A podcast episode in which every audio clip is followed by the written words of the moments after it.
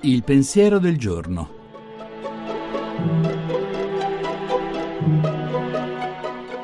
In studio Nicoletta Tiliakos, giornalista.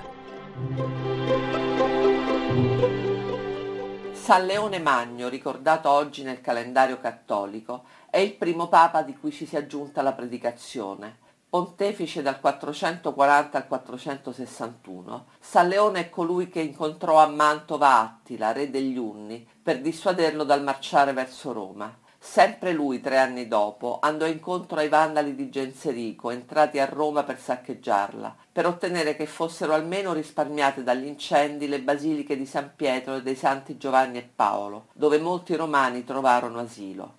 Un papa dal coraggio leggendario, dunque, del quale ci resta anche questa esortazione.